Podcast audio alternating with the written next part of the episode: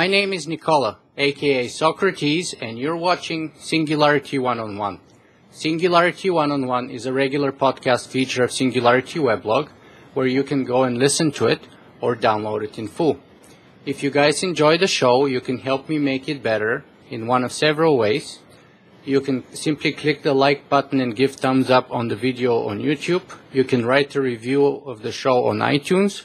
You can leave a comment on the blog or you can simply make a donation. As always, I will be the man with the questions and today the man with the answers will be Jacque Fresco. Jacque Fresco is a futurist, inventor, social engineer, visionary, and technician who has been called a modern day Da Vinci or and the new Buckminster Fuller. Most notably, Jacque is best known for his Venus project. So welcome, Jack. I'm very happy to have you on Singularity One on One. I consider it an honor to be on your show. Thanks very much, Jack, but I think the honor is entirely ours. so, uh, you know, Jack, let me start like this. I used a lot of adjectives, a lot of different words to describe who you are, but I know that you're very peculiar, very particular with language. So I want to ask you to tell us who you are in your own one or two words. I'm just an individual that's interested in a better world, a peaceful world, a world without poverty, war, and most of the problems we have today. That's my major concerns. So that's very interesting. I did not expect that one. So, but that reminds me of another term. Would it be to, proper to say that in that sense, then maybe you're a peaceful warrior of a sort? Yes, if you wish. okay, great. So, uh, what's the best way to accomplish that goal that you're struggling, stru- working on? Well, it's not easy, but it would require uh, that all the world's resources become the common heritage of all the world's people. That's an absolute. If some nations control the water and the arable land, there will always be territorial disputes and war unless you share the resources with every other country. In other words, eventually have to do away with the artificial boundaries that separate people and bring them all together because we all have to protect the oceans, the rivers, the atmosphere. We're all subject to that. So we all have to join forces and become as one nation because all people need the same thing. Clean air, clean water, a relevant education, and a good understanding of one another. You can't do that today with Mm-hmm. separate nations. So, are those things that you just listed the major problems that humanity is facing today? And they were mainly environmental, clean air, clean water, remove pollution, etc. Scarcity, too. Scarcity, okay? Yes. Anything else? No. Things like uh, knowledge. They need a great deal of knowledge about the earth, about trees, about nature, how we relate to nature and to one another. How about issues like, I don't know, nuclear proliferation, weapons of mass destruction, terrorism? All that's done because of a money system. We use money, and as long as you use money, you can pay off senators, congressmen. It's not a legitimate nor a good system, nor is it democratic. So, but help me see a little bit better how money is the cause for, for example, nuclear weapon proliferation. We want the resources of other countries. We don't go to war to bring democracy. We go to war because they have things we need. Cheap labor, oil, or something like that. Other than that, we don't concern ourselves with it. Mm-hmm. So, in other words, you're going. That goes back. for all nations, not just our nation. They are all basically corrupt. Mhm. So, in other words, you're basically going to the argument of scarcity, that wars are a result of scarcity, Yes. Or the fear of scarcity. or the fear of scarcity. I see. Okay. And so, in that sense, would it be fair to say that the Venus project is your solution of how we go on to uh, overcome the limitations of scarcity? Survival for everybody.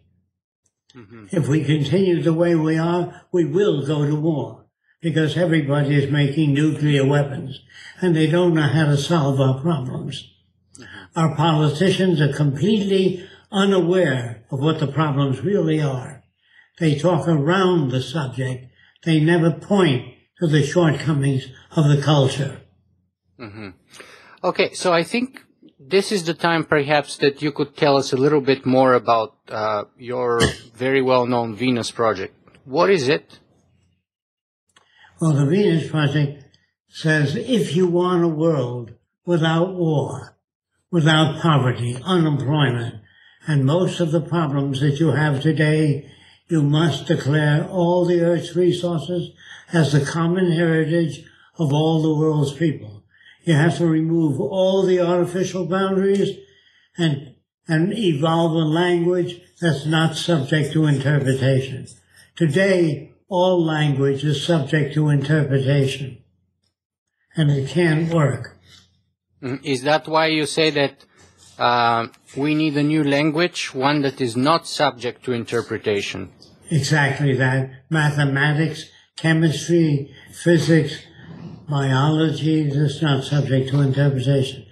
When a chemist writes a formula, no matter where he presents it, it's interpreted the same way.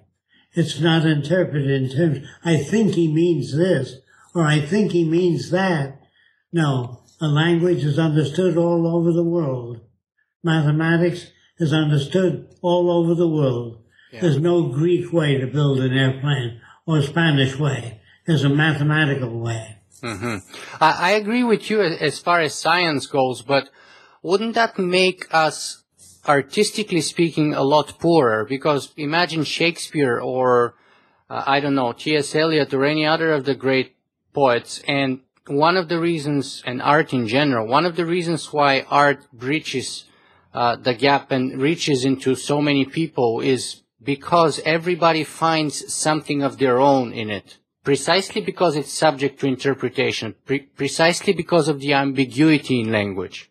So it's also dangerous it is dangerous, but it's a double-edged sword. It is dangerous if you're building airplanes and bridges that can crash or fall. But on the other hand, if you're talking about poetry or art. I'm not talking about poetry or art. I'm talking about survival of the world's people. They can't survive on poetry and art. They need electric lights, power generators, automation. They need these things in order to survive Otherwise, you're going to have to pull boats along the Hudson River, the Volga River. you're going to have humans pulling boats. All right. so, um, why did you name the the project with the the name Venus, the Venus Project? Because we started it in Venus, Florida. Because Venus had the land we needed and the resources we needed to get started. It's in Venus, and Venus is about the middle of the state. Mm-hmm.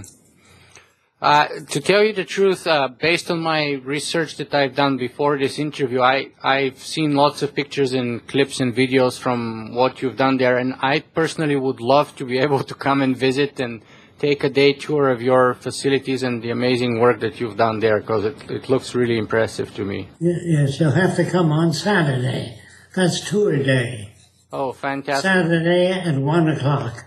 So, does that mean that anyone who's watching this uh, can come over and visit you on Saturdays at 1 uh, p after 1 p.m.? Yes. Oh, that's. But they have to look into it. Look into the requirements for coming. I see. On the internet. Okay, great. So mm-hmm. I'm going to put the link there to into the show notes so that people can look into that and click it and, and find out mm-hmm. more. But let's move on with our interview here. So one of the things that you once said that really bugged me was the majority of people today are unsane. Yes. Can you tell us what do you mean by unsane? If you're brought up under Hitler, get brought up under a lot of values that had never been tested, that had never been verified, just opinions. Unsane means uh, saying that we won't get to the moon in a thousand years. That's unsane. The proper answer is, I don't know enough about rockets to give you that answer. I don't know enough about survival in space. I don't know. But people have opinions about anything because people have been brought up to believe that everyone should have a right to their own opinion. I think that's dangerous. They should have access to the facts, not their own opinion. Mm-hmm. That kind of reminds me, by the way, very much to what Socrates used to say. He used to say, if there's anything that I do know is that I don't know, but you don't know, and that's why you think you do know. Yes, of course. Okay, so um, the next other interesting, one other interesting thing connecting to do that you, you you've said before is that there's no such thing as a thinking man because he can't. Can you elaborate Yes. on that a little bit more too? I can only try. Uh, when I say a thinking man, it's very difficult for an Eskimo who's never been around, who just built ice igloos, to think of a twin engine Beechcraft.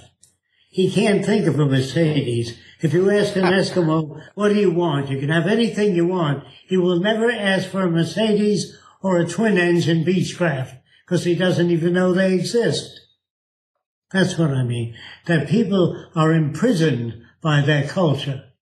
If mm-hmm. you were brought up as a baby in Nazi Germany after Hitler burned the books, all you see is Heil Hitler, Deutschland über alles, Germany above all. Well, you can't think outside of that if you're not exposed to other ideas. hmm So, in other words, we're all children of the environment that we grow Yes. up in. We're victims of the culture we grew up in. Mm. And is that true to you about you too? No, because I was not brought up in the same environment most people are. I left school when I was 13 or 14. So I was exposed to a very different kind of environment. I was exposed to the Great Depression in 1929. I saw millions of people unemployed lose their jobs.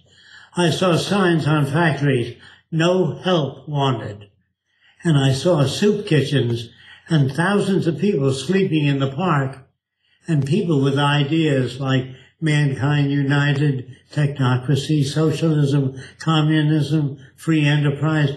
There were people up on soapboxes talking about all different kinds of systems, but none of the systems I heard of were accurate. There were a lot of opinions in there and a lot of speculation hmm and I don't want speculation. Scientists never tell you that this is the strongest material in the world. They put it in a machine, twist it, pull it, compress it, and they give you a report on the characteristics of that metal. hmm Not only that, they tell you what the object is made of, nickel and titanium and cobalt. They tell you what is inside that metal. Politicians, well, let me say this carefully so you don't misunderstand me. They don't know a damn thing. I, I, asked a politician once, how can you prevent war? He said, I don't know. I said, how can you grow more food to feed the world's hungry? He says, I don't know that either. How can you conduct electricity over long lines without tremendous losses? They don't know. They don't know anything real. And I've tried it, but I don't want you to take my word for it. I want you to ask politicians the same questions. They really don't know how to get us out of this.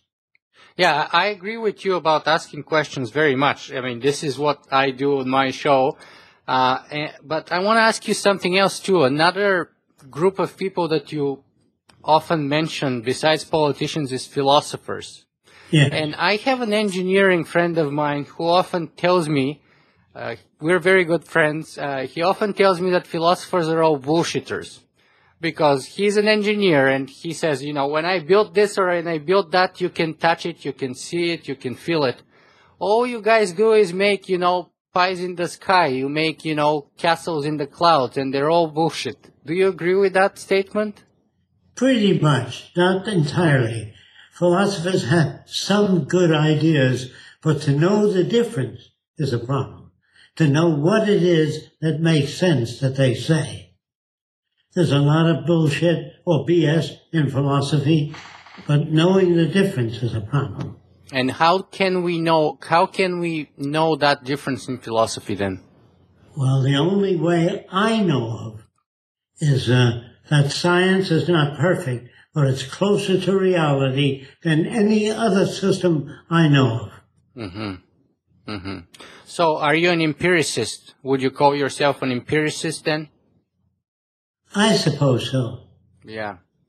Okay. Let's go back to your Venus project because that's of course the main reason why we're here today. So is it was it the witnessing of the Great Depression that made you begin thinking and begin working on the Venus project? Not only that, but a lot of things within the Great Depression, criticizing other countries, making up false things about them. So it's very hard to know what the truth is if you're brought up in Nazi Germany or France or England or any other country. All countries try to teach patriotism. They try to get people to conform to the culture. Mm-hmm. And if you do that, that's not science. Scientists do not conform to the culture.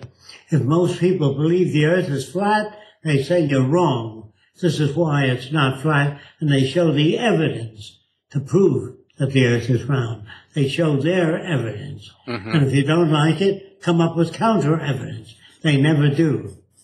I They see. still believe the earth is flat. Mm-hmm. So, one of the other things that you said about the Venus project is that we have to uh, uh, abolish the national boundaries and, and nation states as units. And I very much agree with you that, uh, you know, national boundaries, especially the geographical national boundaries are merely historical artifacts in my view, and we're much better off without them. Unfortunately though, don't you think that the world suffers from too much petty nationalism and ethnocentrism and That's the only way they think they can survive. They can't. They're wrong in that area. There's been more wars, and, and lately, U.S. has wars all over the place. All nations are fighting each other. They don't even know what the problem is. They can't even state the problem. Uh, if you get a revolution in Egypt, they don't know what to put in place, even if they won. You understand what I mean? Yeah. They have no idea of what's missing. Well, some people have come up to say that they do know what's the problem. So, uh, Samuel Huntington, for example, famously uh, came up with an argument uh, a decade or two ago called the Clash of Civilizations, for example, where he sort of divides the world on sort of east and west. Some uh, later, uh, you know, people have come up and said that, you know, we have that sort of uh, terrorism uh, exhibited clash between the East and the West along the lines that Samuel Huntington proposed, because the, the value system of the Western capitalist democratic world is clashing with sort of the Eastern conservative traditionalism and especially Islam. What do you think of that? I think it's true. I think that different nations come up with different ideas and they think their ideas are real. A lot of them are not. They're based on theory and hope. That is their own facts. In other words, when the government asked scientists, can you put a man on the moon? They said, we don't know. What do you mean you don't know? I thought you guys could do anything. they said, uh, they said this, we don't know what a man can stand. So we have to put him in a centrifuge and whirl him around and find out when he conks out. If it's nine times gravity that he conks out, we can't take off too fast. We can't give him a glass of water on his spaceship because if he tilts the glass, the water will come out all over the place. so he has to put water in a rubber tube and squeeze it into the mouth. Yeah. You understand? That's what they mean by they don't know. And if you put a man in space, the calcium from his bones disappear. That's what they mean by they don't know. hmm So, but going back to the sort of so-called clash of civilizations. I personally don't really accept that argument, to say the least. But how do we go about resolving those issues? I think the only way is education. To educate people in basic science. How scientists make decisions. They really don't make decisions. They arrive at them. You know the difference? Absolutely. Put it to test. Yeah. Don't make decisions. Follow the No, no. evidence no matter where it takes you, right? Yes, no matter where it takes you. hmm And I'm sorry about that. I wish it was nice, but it isn't. okay, all right. Um, okay, so one of the things that you said that we need to begin with in order to start implementing the the Venus project is a, a global survey to find out the carrying capacity of the Earth, to find out what we've damaged, how badly it's damaged, and to sort of extrapolate of you know how much of a population can we support and so on. Yeah. Now, I agree with that entirely on the survey part. On the other hand, the carrying capacity of any lot of land depends entirely on the technology that you apply to to to, to produce anything from it, right? And if Oh, you look at it right. historically, the carrying capacity has grown almost exponentially Yes. of a given plot of land simply because we've learned so much about agriculture, you know, about irrigation, about, you know, creating better crops and all that, which has given increasingly higher and higher yields. And we are losing a lot of topsoil. We're spraying poisons on plants which contaminate the groundwater. See, we're not scientific in all areas. we are just scientific in some areas. hmm But, but my point was that, you know, we cannot really find the carrying capacity of the Earth because it depends on the technology. As technology is improving, the carrying capacity would improve Yeah. too. It's not As a constant improves. factor. You're right. As it improves, we change the information. Uh-huh. But until we get that information, we can't change it. hmm I see. We have to say, I don't know until you do more research on that. I see. So, Jacque, how many years have you been working on the Venus project so far? About 75 years. I'm uh, 96 years old, 97 now. 97 and 75. So that means you were 22 when you were starting. Starting. Yeah. Just, well, a little younger. 14, I would say. So you've been working on this for three quarters of a century. Yes. And do you think that you're making any progress? Only recently I've been working on it to solve the problems 1st mm-hmm. How do you solve the schools? What are you going to educate people to? What will education be like? What will life be like? Many questions before I launched it on society. It took me 75 years to get all this together. So most people don't put things together. Geologists study the surface of the earth and geological phenomena. Meteorologists study the weather. That isn't science. Science is the study of all things that affect human beings. They have to be together. A, a meteorologist has difficulty talking to a sociologist because they don't understand each other.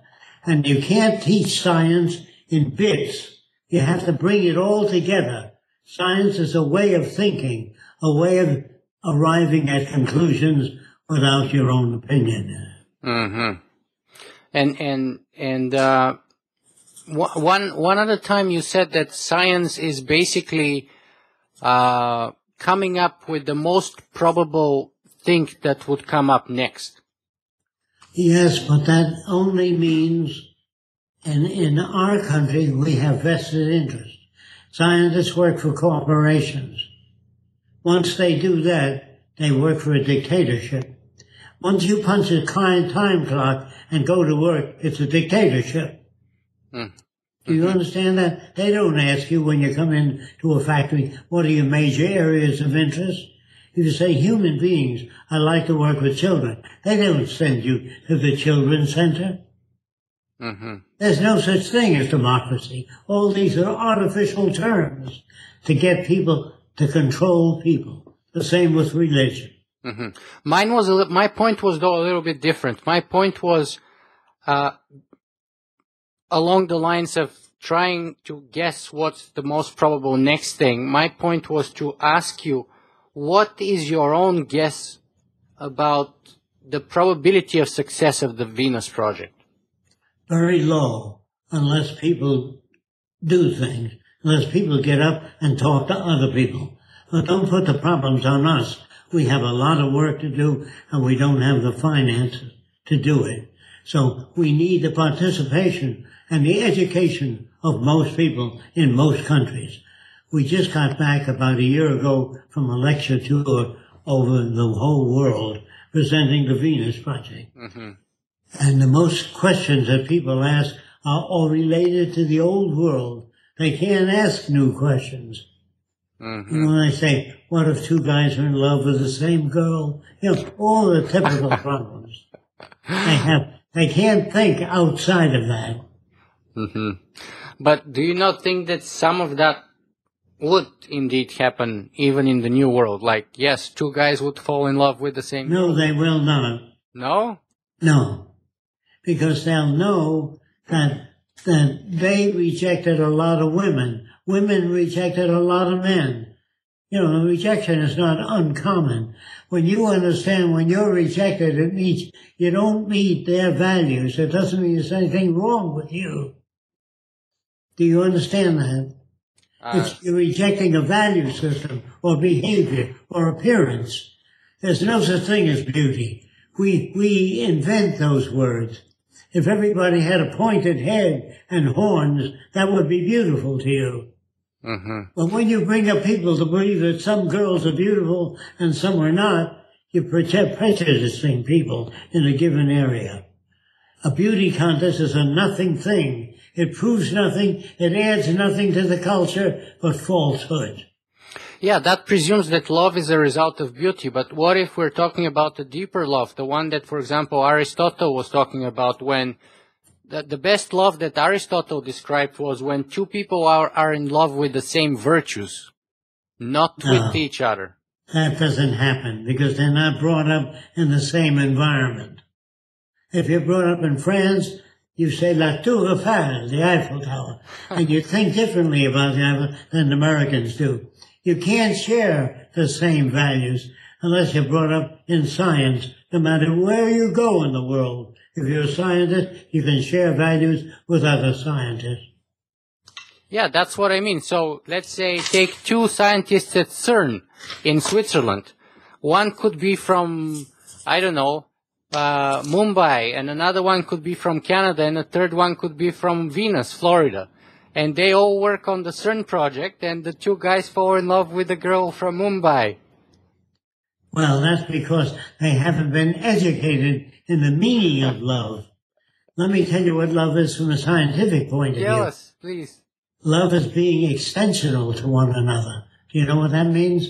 When you meet a girl, you don't say, I love your smile, your dimples. I love the way your hair falls over your shoulders. That's seductive behavior. That is not love.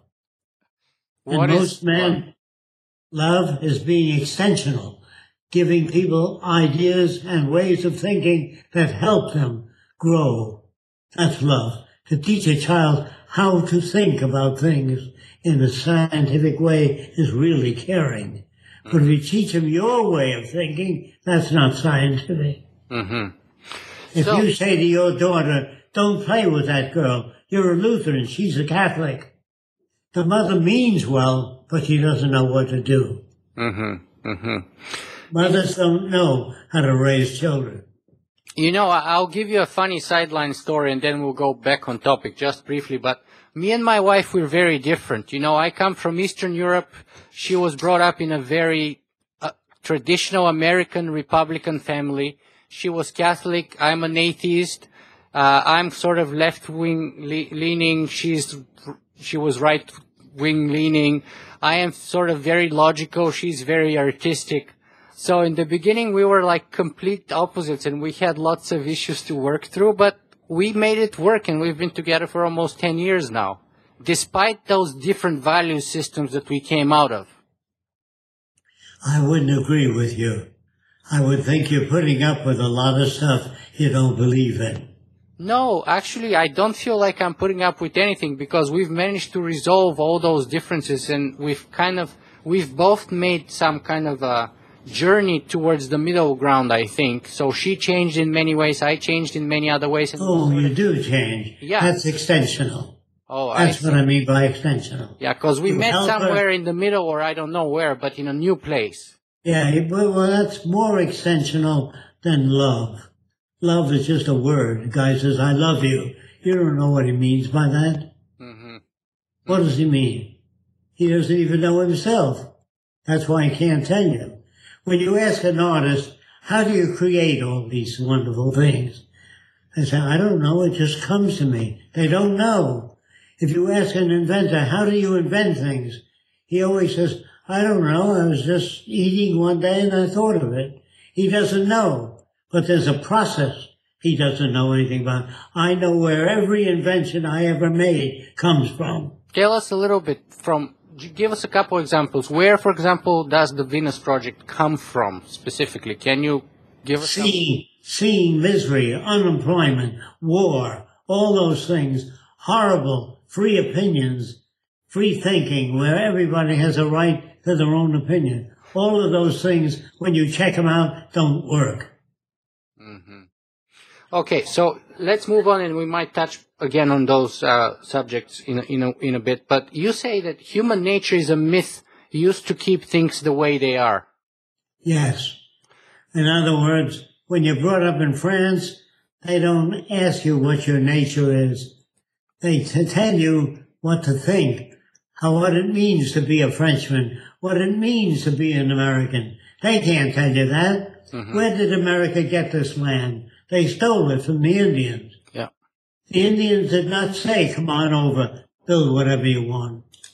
The Indians fought back and they lost. hmm But, but we, not only that, George Washington had 300 slaves. He'd have been thrown out of the country if he were alive today. Human nature is an excuse. They think that humans are born that way because they all seem to be greedy. When you meet with children, they all say the same thing. I, I can run faster than you. I bet I can fight you. If they're brought up in a competitive society, that's the way they talk. They talk. Mm-hmm. If they're brought up in a cooperative society, they say, you probably can run faster than me. So what? What does it matter? in a competitive society, it matters. So I, I want to push you a little bit more on those things about nature because, like you, I agree to to the degree that I'd say a very large chunk, perhaps the largest chunk of us, of, of our so-called human nature, is created by the environment. But I'm not sure if it's as large as you would make it out to be. I, I would mm-hmm. say certainly over 50%, maybe even closer to 90%. But I would say there is still some stuff which is inborn. For example, um, how do we explain variations between, say, people who grew up in the same environment and came up with completely different uh, outcome or reactions to it? If you stamp out a fender in a factory and it doesn't get come out right, it means you got the wrong machine. There's no such thing as the same environment. Every human being, when you have two kids in the family, if you treat the younger kid with priority, you make jealousy and envy in the older kid. If you play with a three-year-old and the younger kid is standing at seven years old with that lower lip out, you know, and crying, and you say, what's the matter? They don't say anything because you must not do that. You have to put the young kid on your lap and the older kid and say, I love you both. Never play with the younger kid or never use one kid against the other. You can't say you can go to the movie, but you can't because you didn't do your homework. That makes envy and jealousy. That's where it comes from. It isn't inborn. Did you know that if you raise dogs without other dogs around, they try to have sex with you. They get up on your knee. And all sex is determined by environment, movies, books you read, people you know. There is no such thing as an inborn sexual drive. Oh, that's very interesting. So, so you would say that even the, the so-called deepest urges to, for example, procreate, they're also There's no urge to, to procreate. There's urge to have sex. they don't even know, know they're appropriating. A lot of primitive people didn't know where babies came from. So you are prepared to say that 100% of who we are is a result of the environment, no less than 100%. I don't know of anything that's not. Let me put it this way. Every word you use, your mother said cup, table, light, over and over again. So all the words you use, you never have your own words. And a child born in China never was born speaking Chinese. Even though they spoke Chinese for generations, the Chinese baby does not learn Chinese any faster than an English baby. They tried that experiment. They thought that the Chinese baby would learn to speak Chinese better and faster, but it's not true. There's a lot of projection. You know what that means? Mm-hmm. People project their own values into things, and that's what louses up society. So isn't that view, I mean, to, to some, to some, I, I don't know, that view strikes me a little bit determinate or a lot deterministic. I mean, there's no room for personal choice. There's no room for free will. It almost sounds like as if we're sort of like meaning making machines that are entirely molded by the world around us and we're just sort of following that input and converting it into output without anything. but it feels like it feels like we're making our own decisions. yeah. Nobody ever comes into my store and asks for an armored suit, a suit of armor, mm-hmm. because it doesn't exist. And the elevator operators can't get a job today because the elevators stop themselves on the fourth floor or tenth floor when the button you press. The sooner you automate, the better. The sooner you make a government of machines, the better your world. As long as you have people with different values, you're going to have clashes. Republicans do not talk to Democrats. Nobody has free will, although they teach you that you make your own decisions. You mm-hmm. don't. If you're brought up in a Republican environment, only you tend to be a Republican. If you're brought up between the two, you say, I'm not sure.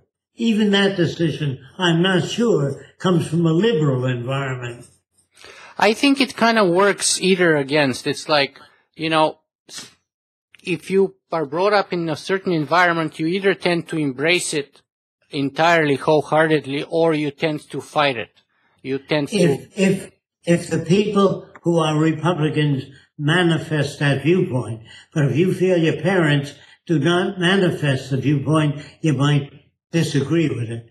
They were looking about a year ago. They were looking for the Republican gene. Did you know that? How stupid can you be? Even geneticists are people, and they're convinced by people. They were looking for the gene that makes a person gay. There's no gene that makes a person gay. They're brought up in an environment that's different than the one you were brought up in. If you were brought up by three women that had effeminate mannerisms, then you can only express yourself with effeminate mannerisms. You don't learn anything else. If you're brought up in a Nazi culture, you're a Nazi, unless you've read books or traveled a lot. hmm If you were brought up in Australia, you'd say to me, how are you, mate?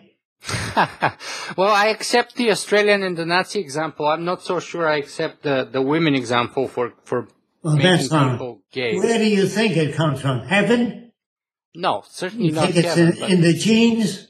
I, no, I don't think it's in the genes too. I just think it's a little bit more subtle than. Or you think that the brain is a female brain in, in the male body. There's more male hormones in the male body than female hormones.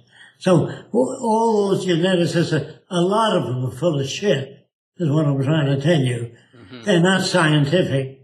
Hmm So, so does that mean that you, you said you t- spoke about automation and how, you know, elevator operators were replaced by elevators and people, the better, the sooner we automatize everything, the better off we are. But does that mean that in a way you could say we are all machines? We are just biological machines. Yes, I'm saying that. Oh, that's But very- it's not very pleasant to people that are brought up with more romantic notions. That's why I'm afraid of poets, artists, and people who think that they have creativity. They don't. An artist is made. I can teach anyone to draw. There's no such thing as talent. Some teachers don't know how to teach. That's what the problem is.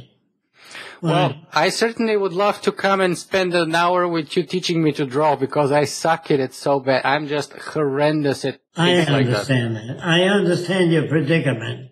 and I've met, met thousands of people. All my friends were different religions. First thing I had to do was take away their religion so they can talk to each other Uh-huh. and introduce them to science, which I did. And when mothers used to see me coming, they used to pull their kids in the house hmm because they were afraid they'd be contaminated. Hmm Do you understand? Yeah, yeah. I understand all that. I'm not against that. I just said if we continue the way we're going, we are not civilized yet. As long as nations has armies, navies, prisons, and police, we are not civilized. hmm We're only civilized if people learn how to relate to nature and one another. Where they don't argue with each other, they don't even go to see a prize fight. Because in fighting, you damage the brain of the other person. Yeah. And everybody loves a good fight. Everybody loves a good football game. They're all distractions. Distractions from the world of reality. Of course a lot of people are going to get mad at that. Of course a lot of Nazis would hate what I say. I understand that. Would you say that's that football games and boxing or, or whatever is just a, a modern example of the ancient Roman principles of Yes, exactly. Exactly that. Mm-hmm. But you can't tell that to people that have been brought up that way. To them, it looks perfectly legitimate and makes sense. Mm-hmm. We just weren't looking for the best fighter. Even when I went to the South Pacific looking for certain truths, I wondered whether man's reaction to women was inborn or was it environmental. I said, I don't know at that time. So I went to the South Sea Islands, and when I got to Tuamotu, everybody walked around without clothing. Children used to swim nude, and the adults wore no clothing. And I never saw a male stare at a female's body, only their eyes. And there were no peeping toms on the island. Do you understand what I'm saying? Because if everybody wears no clothing, there are no peeping toms, and there were no fetishes. There were no tit men, ass men, leg men, hair men who love the way your hair falls. That was not conditioned on the islands. So there was no fetishes, no panorama, no no propaganda. Mm-hmm. There was no just talking about the food of the islands and the fish. And when they pulled in a net fish, a net full of fish, they threw it to anyone standing there. They didn't say you owe me five bucks, you owe me three bucks, none of that. And they were very cooperative. hmm So you think that cooperation and or I don't think I know that since I've been to the islands. very well. Okay, I, I accept that correction. So uh, There was no pornography. Nobody collected pictures of nude women and hung them up on a wall. There were no magazines showing nude women because they were brought up nude. If boys and girls in America swam nude when they were very young, there would be no peeping toms. so do you think we should be naturalist in that sense and go along without clothes and stuff? And what is naturalism? You gotta pin that down yeah, so it's scientific. I'm just taking taking it on the surface, you know, as people who don't wear clothes, just like the natives of that li- island you're describing. Yes. Yes. They would not stare at a nude body. Mm-hmm. Okay, so is that an example of what you call a resource-based economy? Yes, in the future. And this can't happen right away. It's going to take so long to undo all the crap pumped into your head, mm-hmm. like patriotism, natural ability, a genius. When a person says they're born with that ability, they have talent, all those words are bullshit words. Well, it's better to say, I don't know what makes a good artist. I don't know what makes a good scientist, rather than stick your own opinion in there. That's what louses up the world. Well, many people have described you as a genius in a way, but you're one. I don't one. care about that. I'm sorry about that. Okay, let's go back on topic then. Can you elaborate, please, a little bit more about what do you mean by resource-based economy? How is that going to work in the Venus Project future? There'd be no money, no trade, no credit, no banks, no bankers, no investment bankers, no advertising. And all schools would teach science and our relationship to nature. Science is the same all over the world. There's no Russian way to design airplanes. There's no Greek way. There's a mathematical way. That's what people have to learn. The meaning of science, not the commercialization of science. When they invented the radio and TV, they put all that crap, soap operas on it, and all that crap. TV becomes a bad instrument. In mm-hmm. fact, most, most people are beginning to realize that. Mm-hmm. Now, you said in your interview with um, Larry King, I think in 1974, that it will take 10 years to transform the face of the earth into a second Garden of Eden with the present day technology. That was almost 40 years ago. So, with today's present day technology, how long do you think it could take? It isn't how long it would take. We can't get on to the media because the media itself is paid by the monetary system. They get so much for selling cigarettes. But cigarettes always produce cancer if you live long enough. It may take 10 years or 15 years, but it will produce a heart condition and cancer. A society that's sane would not sell cigarettes or any contaminated food.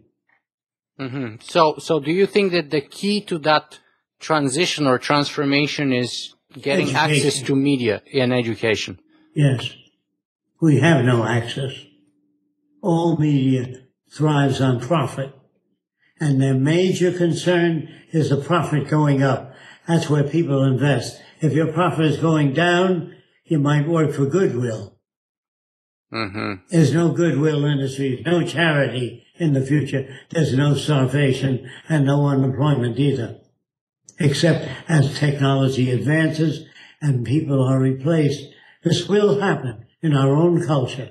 More and more technology will be installed and people will be laid off and they'll never get jobs again. And that's when the system dies when it can no longer support itself, when the public doesn't have the purchasing power to buy products. That's the problem. hmm uh, So Yes. that picture that you paint of the future is very beautiful, but some have said in the past that it it makes you a very utopian. Are you a utopian? no, because even the cities I design will be changed by future generations. Do you understand that? Mm-hmm. If I design a laptop today, it's the best I know of up to now. But 10 years from now, it'll be smaller, lighter, and do many more things. Hmm maybe the size of a ring. Your laptop will do all those things, and you won't have to depress keys to talk to it. hmm So obviously, automa- automatization takes a central point in your project, Yes, right? But yes. is that artificial intelligence that you're referring to? Only if it doesn't touch the real world, it's artificial. It should be about the real world.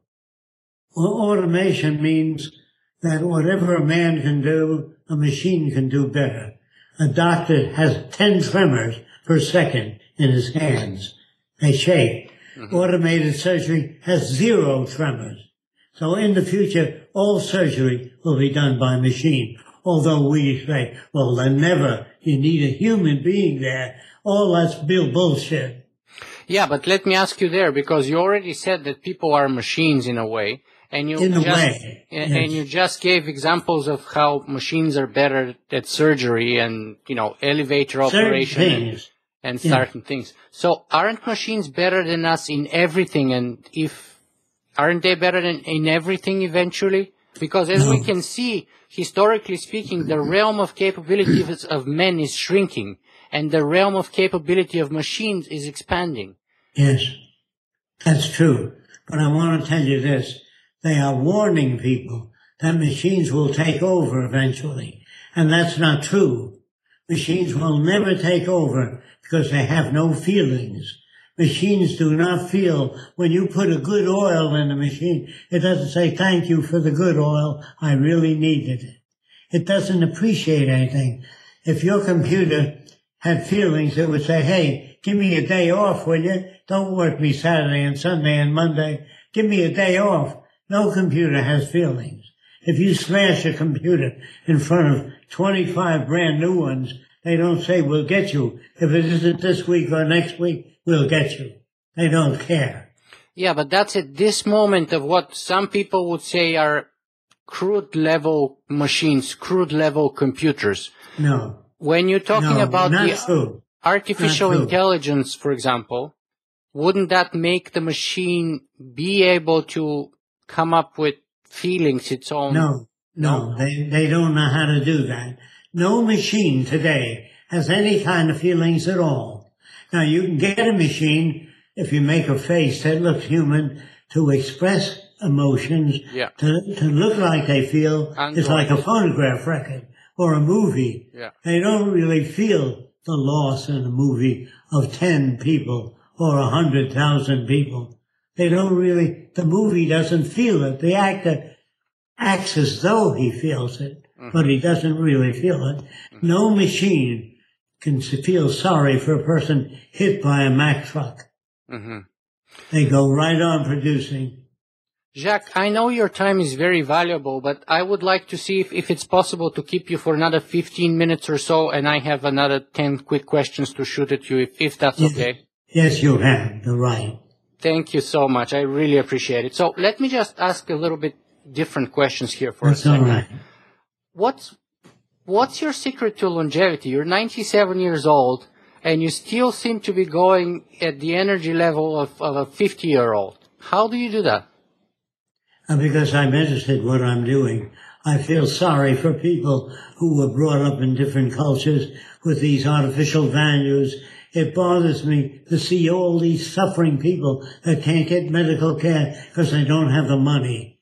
And money, to me, the Bible says the love of money is the root of all evil. And I think that's true. Although I don't believe most of the Bible.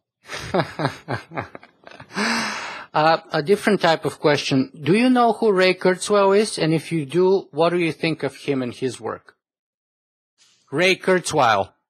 Oh, I think that he's uh, he's very speculative and he's tied down to the culture. He doesn't touch the economic system. No matter what he writes about, he doesn't touch the social system, which is safe avoidance. Hmm So then, uh, what's your take on what he calls the coming technological singularity? I don't buy that because I don't believe you can make man a half computer and half human. Because there's no final frontiers. There's no best city, no best laptop. It, it will change eternally. Man will continue to grow. He will never arrive at any final stage. But he's not saying that we would arrive at a final stage. We, he just says that that step of going into a technological singularity is a point beyond we cannot see, but that process that you're describing would, will in fact continue to unfold, and we are going Best to thing to do is to leave that alone until you get close to it. You, know, you can't speculate on the future because you don't know what inventions are coming up. Mhm. Well, I don't know. mhm. well, he says that a good inventor plans always about at least five years ahead of time. He can't. He can't know what's coming up. hmm I see. Uh, Jacque, what do you think of death? Well, I don't think about death much, but if you want to know what it's like, I can tell you. It's like things used to be for you 500 years ago.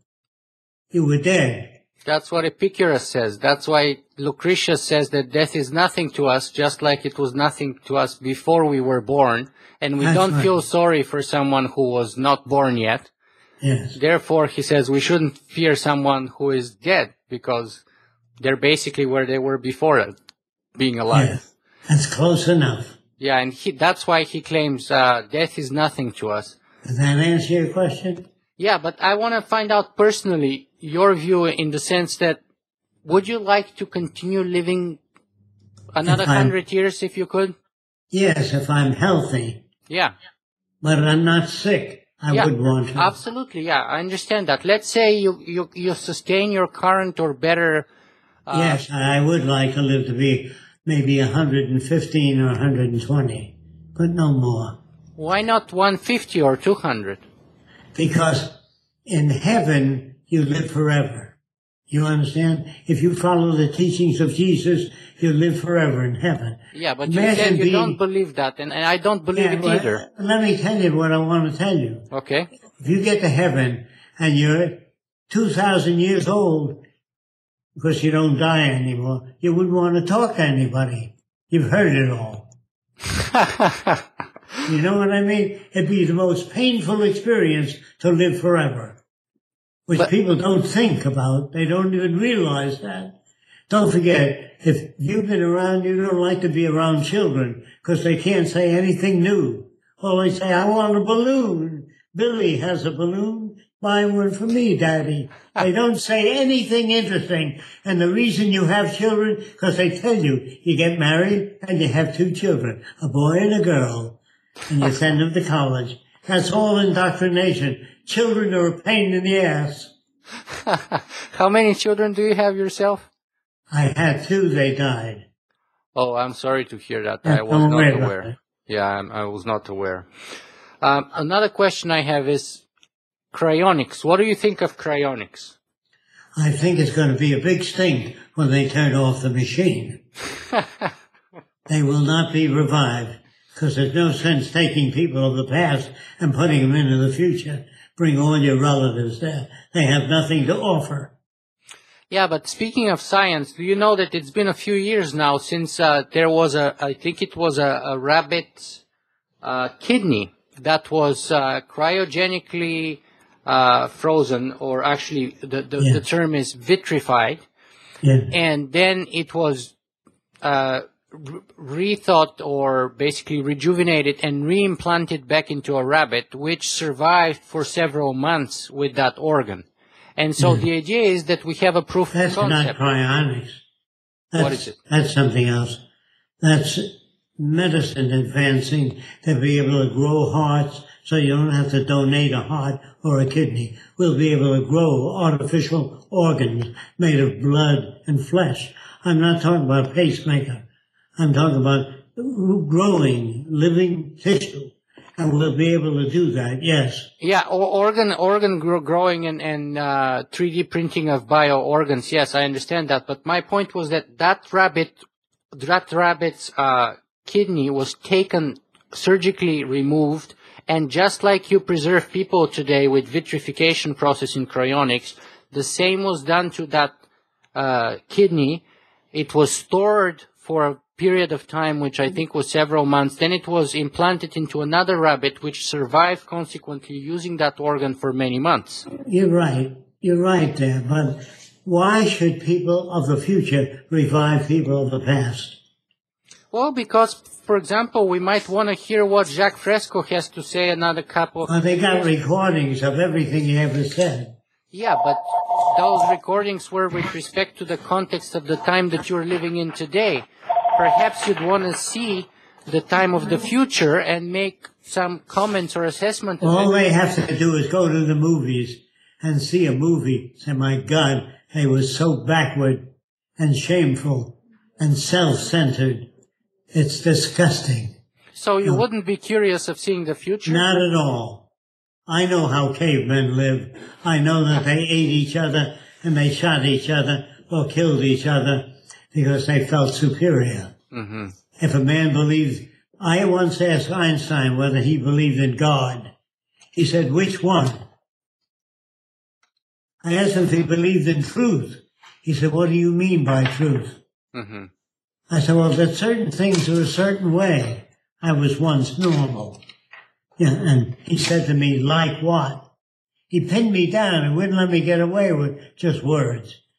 I said, well, I said, this surface, this surface is smooth on the watch. Yeah. He said, under a microscope, it's coarse. So I said, is that what it's really like? He said, we can't see things as they really are because it's only as our receptors can pick them up. There are radio waves moving through this room, which I can't see. There are germs on the table, which I can't see. So when people use the word consciousness, they are very stupid individuals because they're assuming they can sense everything. Mm-hmm. They can't be conscious. You can only be as conscious as your receptors. Do you know what that means? Yeah, yeah, yeah. Okay. Let, let me ask you another question though about another per- people. I just want to shoot a few of you and then that would give us all the chance to ponder of what you said and told us. So, Very few people will do that. Their habits of thought are already set in motion. It's very difficult to find objective people. mhm. well, I, I, don't claim I am objective, but I'm trying to be at least to the best of my ability. I understand that. Uh, so, what do you think of Ayn Rand and the objectivist movement? The what movement? Ayn Rand, Atlas Shrugged, Insane, Head.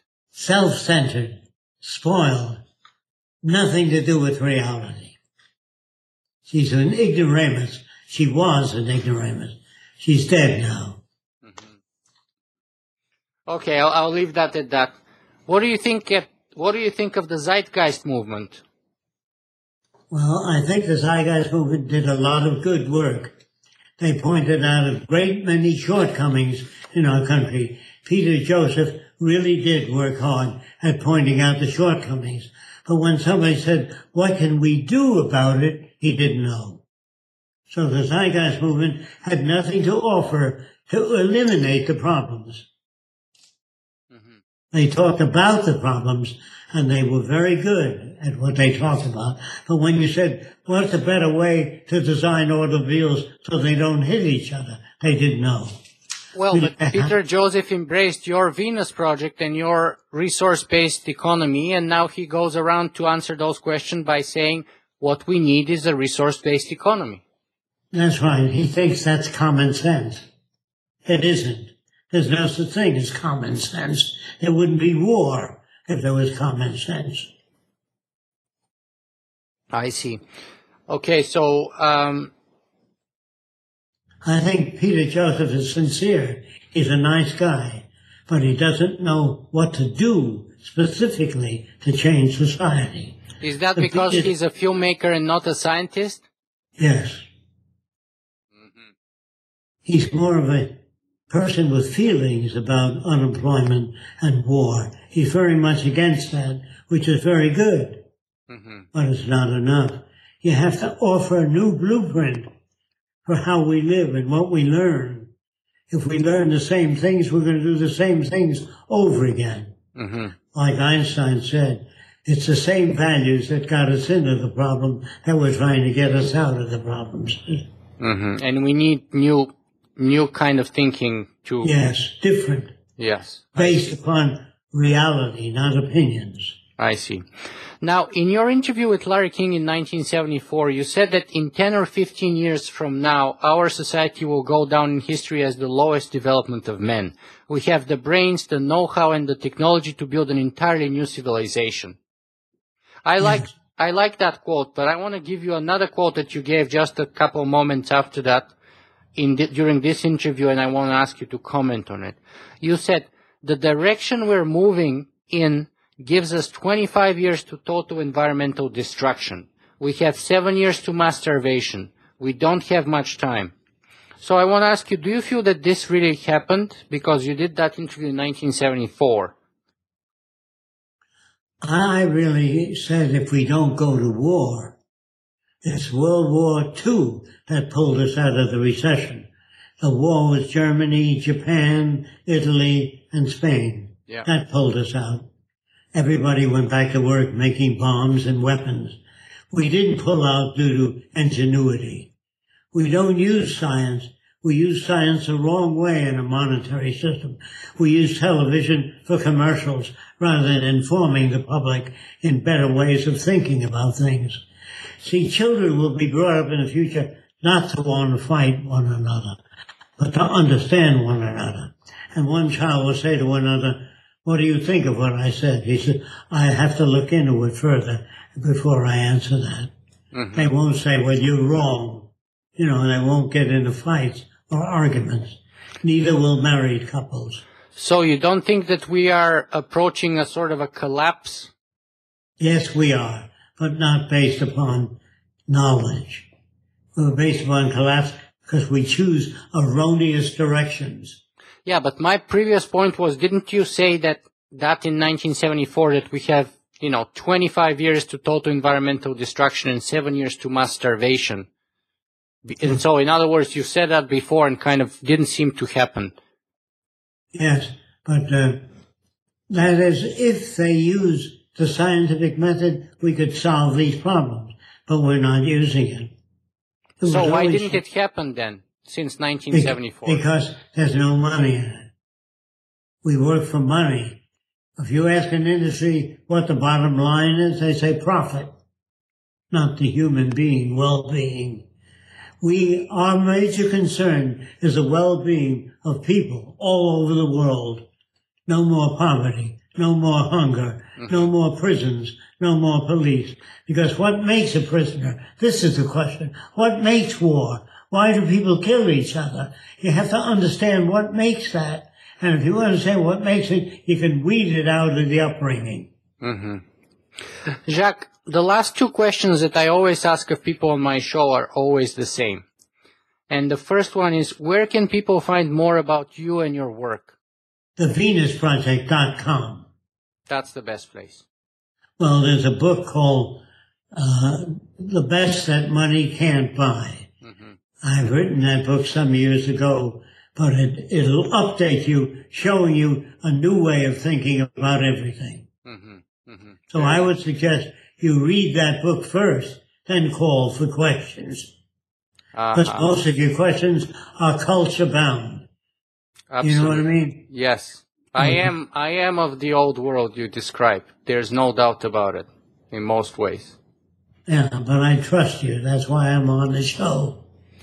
Thank you. Uh, and I I, trust your sincerity. and your book is actually on my reading list for sure, and I do plan to read it. I will read it. So, There are also pictures of what the new world might look like.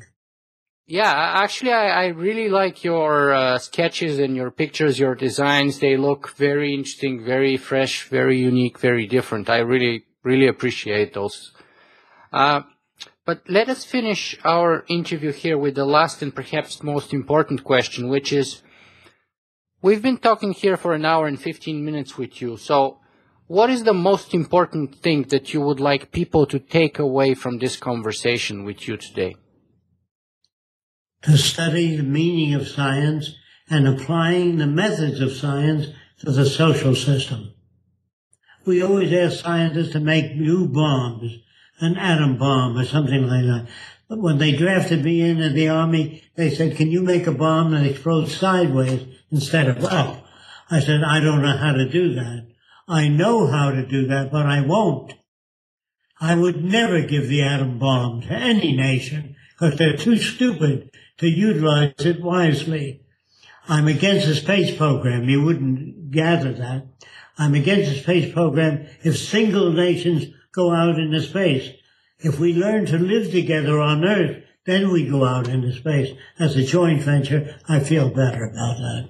Mm-hmm. I'm afraid of single nations going out there because I think we'll have nuclear weapons going around in outer space with the value system we have today. I'm afraid of the leaders of the world today. They're very much alike and very stupid, poorly informed. Mm-hmm. Jacque Fresco, thank you very much for taking so much time of your day to be with us today. Really appreciate it. Whenever you want to further this conversation, let me know. Thank you. I would love to come and visit you in person one day and shake your hand and, and just uh, maybe you can show me some drawing technique. People come all from all over the world on Saturday to, to hear this new thing. What is it? It's nothing like any other system. They say, is it a form of communism? No, it's not. Communism has warships, airplanes, bombers, poison gas, nerve gas. They have all the things we have. And that's nothing like communism, socialism, or any other ism. It's different than any culture ever portrayed before. hmm So we must read the book Yes. If you really, really want to know. if we care. Yes, I agree. I agree Don't, with you. don't ask your neighbor, what do you think of the Venus Project? Yeah. Ask if he's read the book. Yes, I agree entirely. Okay. Thanks very much, Jacque. Thank you for the opportunity.